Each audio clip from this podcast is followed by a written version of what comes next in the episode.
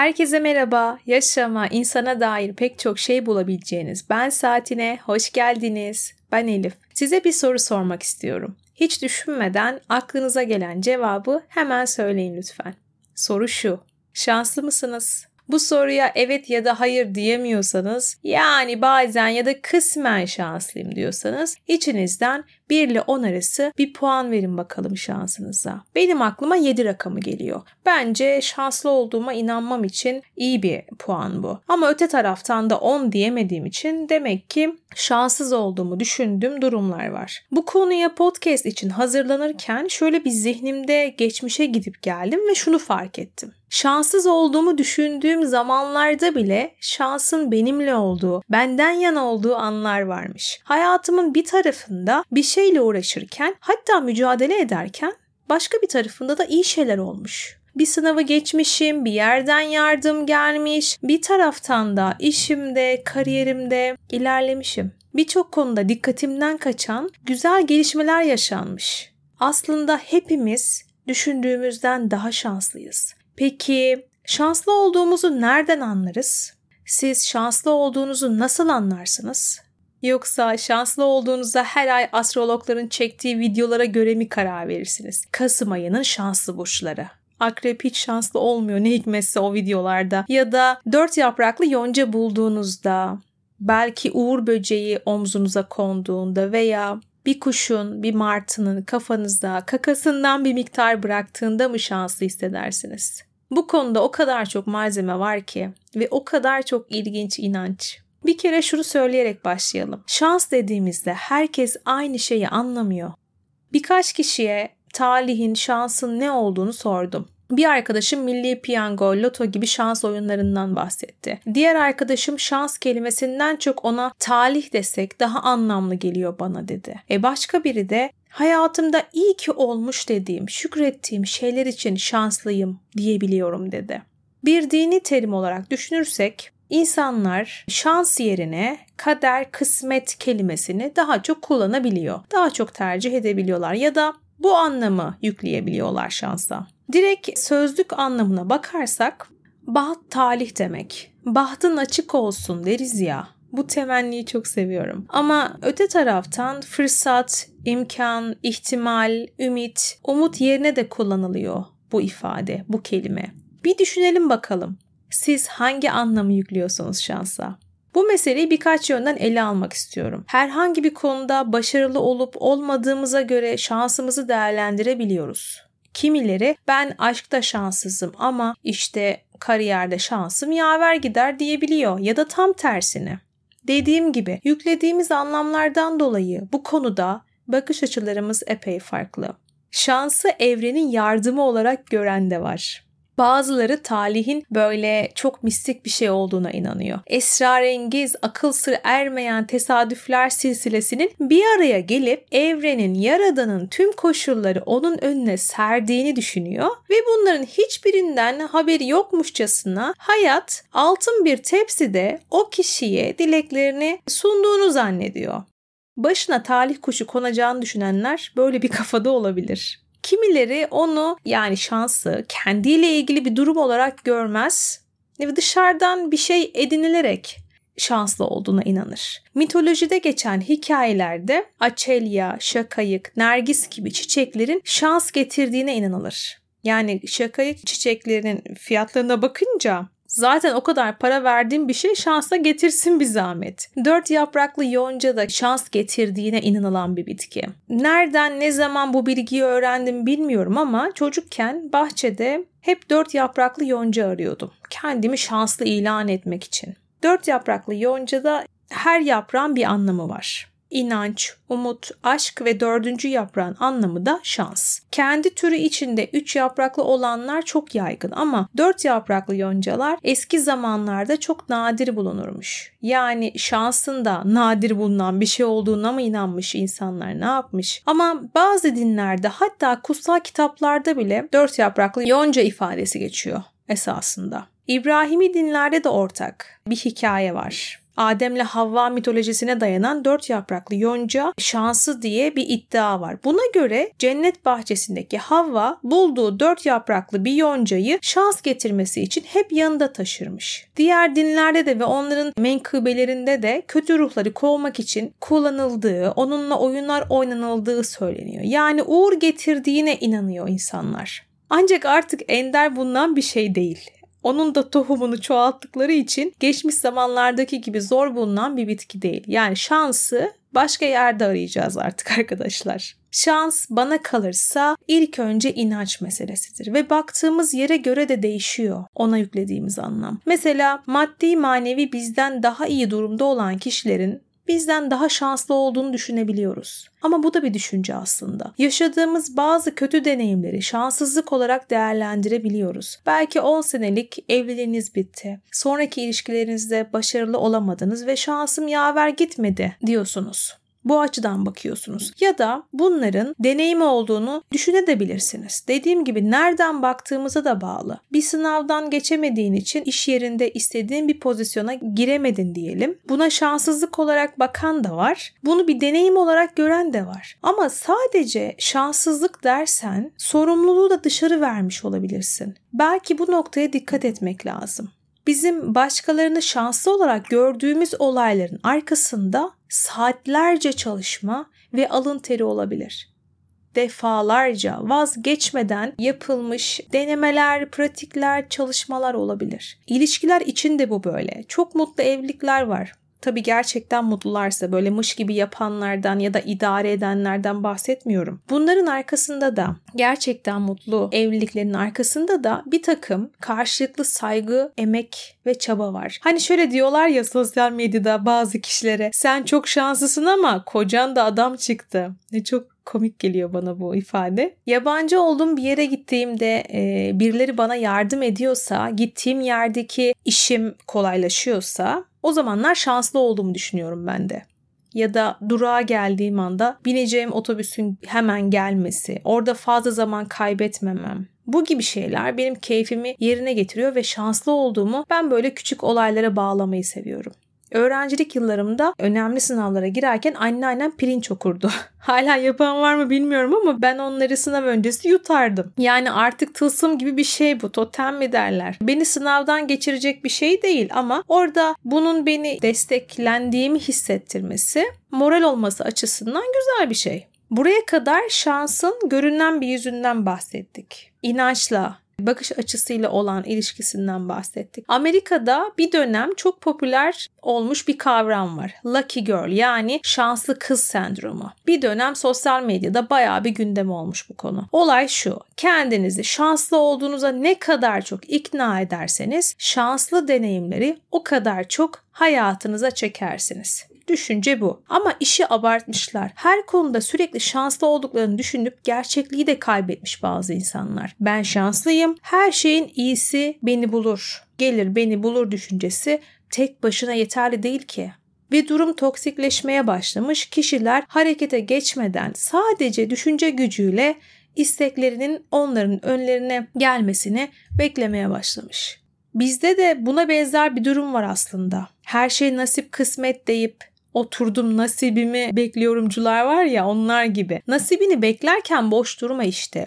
Ona yolu tarif et de kolay bulsun seni. Stephen Hawking'in bir sözü var. Şöyle diyor. Her şeyin kaderimizde yazılı olduğunu, bunu değiştirmek için hiçbir şey yapamayacağımızı söyleyenlerin bile karşıdan karşıya geçerken yolun iki tarafına baktıklarını görüyorum. Bir yerde de şu ifadeye rastladım şans için. Planlanmış mutlu tesadüf. Bunu biraz düşünelim mi? Planlanmış tesadüf olur mu? Yaşadığımız her şeyi şans ya da şanssızlık olarak algılayamayız. Tamam şanslı olduğumuzu inanalım ama hayatımızla ilgili rota çizerken dümeni dışsal faktörlere de körü körüne bağlamamak lazım bence. Şansı biz kendimiz yaratıyor olabilir miyiz? Hiç bu açıdan baktınız mı?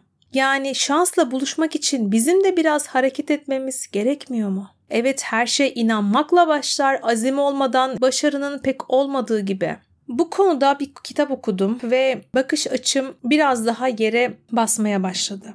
Kitabın ismi Şansını Nasıl Yaratırsın? Bu kitap neden bazı insanlar şanslı, bazıları şanssızdır? Bunu anlamaya yönelik bir çalışma. Yazarlarından birinin ismi Barnby Marsh. New Jersey'de bir şans laboratuvarı kuruyor ve yıllarca bu konuyu araştırıyor adam. Şanslı dediğimiz insanların hayatlarını inceliyor. Ve şunu ortaya koyuyor adam. Talih dediğimiz şey pasif, edilgen bir şey değildir. Şans hareket gerektirir. Barnbay'a göre şansın temelini oluşturan dinamikleri anladığımızda şansa, kadere, ayın hallerine, burçlara bağlı gibi görünen hayatımız üzerinde daha fazla kontrole sahip olabiliriz. Bunun için birkaç şey dikkatimizi vermemiz gerekiyor. Şimdi bunların çoğuna özetle değineceğim. Yazara göre büyük bir fırsat küçük bir fırsatla başlıyor. Hayatımızdaki küçük fırsatları değerlendirerek başlayacağız işe. Şans şansı doğurur derler.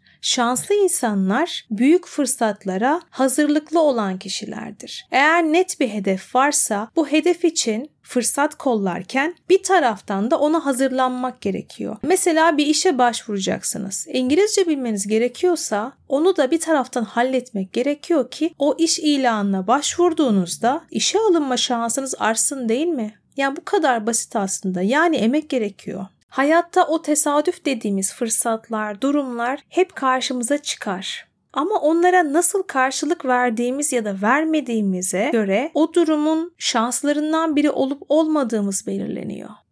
Kendimizi tanımak çok önemli. Bir konuda zayıf ve güçlü yönlerimizi bilmek, o konudaki şansımızı yönetmemizi de sağlar. Zayıf olduğun tarafı güçlendirebilirsin ya da güçlü yönlerini gösterebildiğin bir duruma yönelebilirsin.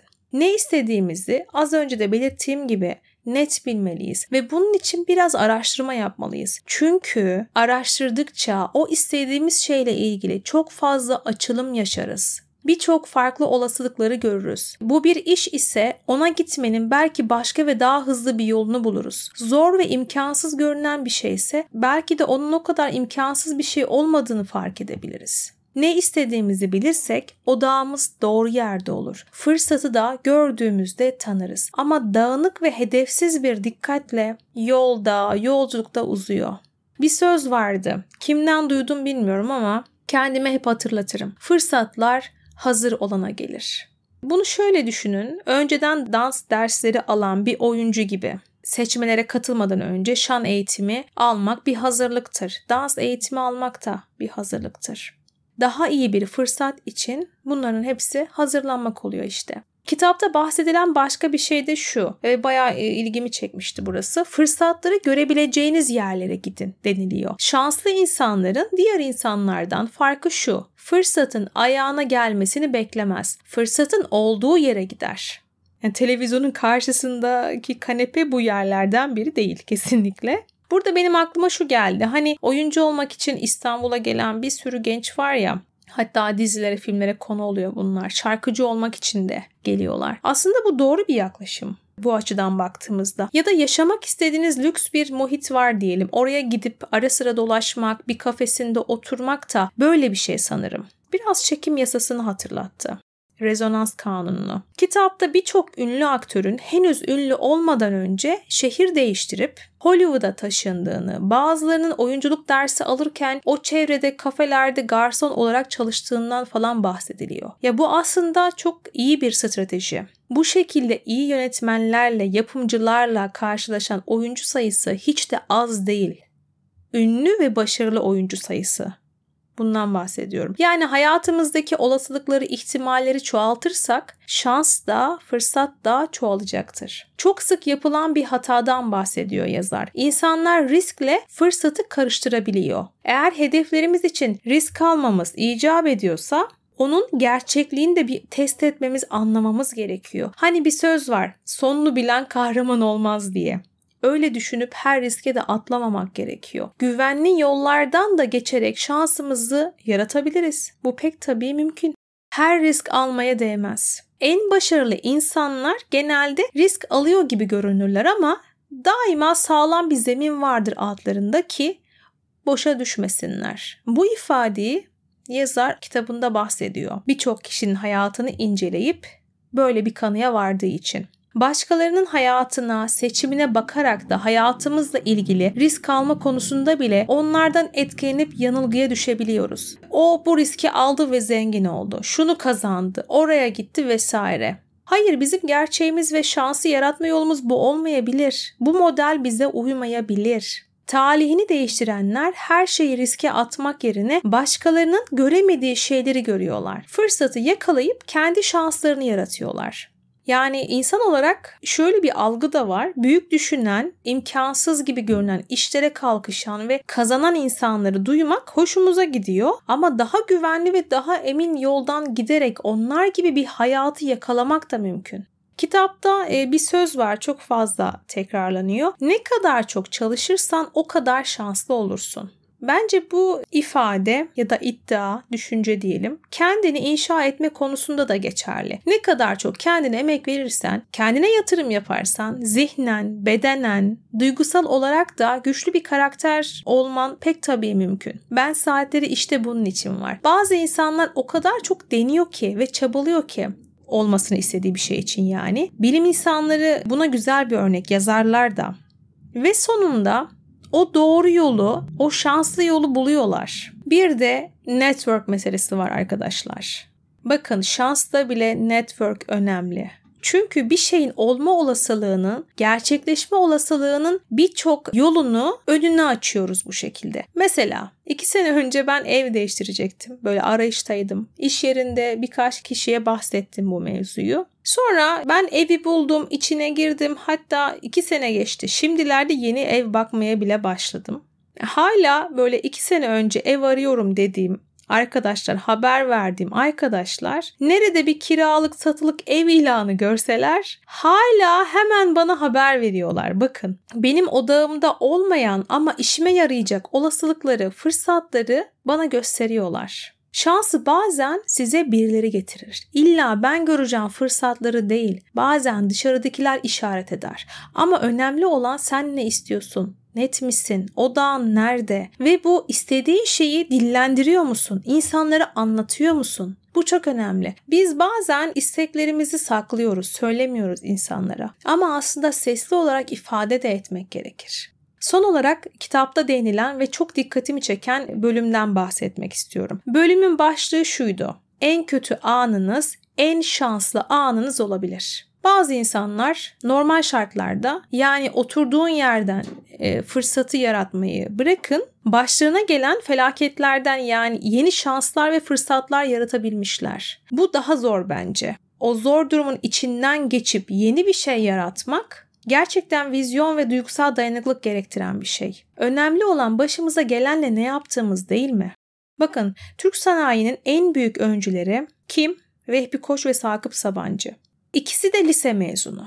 Sezen Aksu Ziraat Fakültesini yarıda bıraktı ve kendini yetiştirdi. Başarısını zaten görüyoruz. Şener Şen öğretmenlik vazifesinden vazgeçti ve yine kendini yetiştirip usta bir oyuncu oldu.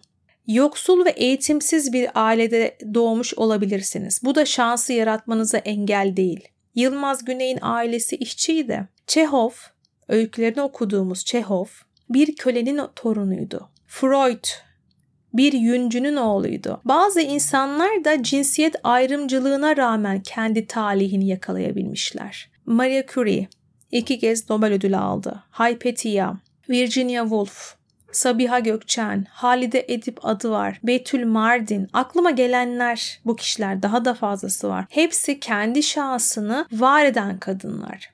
Bu örnekler normal şartlarda değil, zor zamanlarda kendilerine şans yaratan insanlar. Hele biri var ki Mümin Sekman'ın onun için kullandığı böyle çok harika bir ifade var. Heykeli mermerden değil, heykeli ramenden yapılan bir adam. Zorlukların içinden zaferle çıkmış bu adam yetim kalarak maddi olanakların kısıtlı olduğu bir çevrede yetişti. Köyde de merkezden uzak yaşadığı dönemlerde bile vizyonunu kaybetmedi. 17 yaşında istediği okulu hemen tutturamadı. Geçici yenilgiler ve hayal kırıklıkları yaşadı. Ama tekrar denedi. 24 yaşında haksız yere tutuklandı. Sorguya çekildi. 25 yaşında Suriye'ye sürgüne gönderildi. Ama o umutsuz durumlar yoktur, umutsuz insanlar vardır dedi. kendine olan inancını hep taze tuttu. 30 yaşında onu rakip gören amiri sırf onu uzakta tutmak için başka görevlere atadı. İşsiz bırakıldı. 37 yaşında böbrek hastalığı sebebiyle Viyana'da yalnız halde 2 ay hastanede yattı. 38 yaşında savunma bakanı tarafından görevinden atıldı. Parası yoktu. Başkasından ödünç bir redingotla toplantılara katıldı. İdam cezasına çarptırıldı ama o yolundan dönmedi. Sonra ne mi oldu? 42 yaşında Türkiye Cumhuriyeti Devleti'nin Cumhurbaşkanı oldu. Bahsettiğim kişi bu zorlu mücadeleden başarıyla çıkan efsanevi lider Mustafa Kemal Atatürk. O kendi ve ülkenin hayrı için özgürlük şansı adına çok büyük bir emek göstererek, mücadele ederek yaşadı. İşte o yüzden birçok engele rağmen onun heykeli mermerden değil aslında ramenden yapılmıştır. Biz dezavantajın, felaketlerin, yokluğun ve savaşın içinde kendi şansını, fırsatını yaratarak özgürlüğünü kazanmış, cumhuriyetini ilan etmiş bir milletin, ülkenin evladıyız. Bunu hep aklımızda tutmalıyız. Geçtiğimiz hafta bu şansın 100. yılını devirdik ve çok şükür ki hepimiz bunu coşkuyla kutladık. Tabii ki bunu borçlu olduğumuz en önemli kişi Ulu Önder Mustafa Kemal'i de saygı, sevgi ve minnetle anmadan geçmek istemedim. Ama anmak istediğim bir şey daha var. Bu dönemin insanı olarak Cumhuriyet'in 100. yılına şahit olmak çok çok kıymetli. Öte taraftan yine aynı dönemin insanı olarak Filistin topraklarında yaşanan çok büyük acıya ve kıyıma şahit olmak da üzücü, çok üzücü. Savunmasız birçok insan canı ile imtihan halinde. İsrail devini, yandaşlarını kınamak, onlara durun çağrısında bulunmak, hayatımıza fazlaca girmiş olan ürünlerini boykot etmek, masumların sesini duyurmak, herkesin kendi farkındalık seviyesine göre bireysel olarak yapabileceği şeyler bunlar. Bu savaşta hayatını kaybetmiş masum insanlar için Allah'tan rahmet diliyorum. Umarım bir mucize olur ve bu zulüm sona erer kendi şansını yaratan insanlardan olabilmemiz temennisiyle çok sevgiler, selamlar.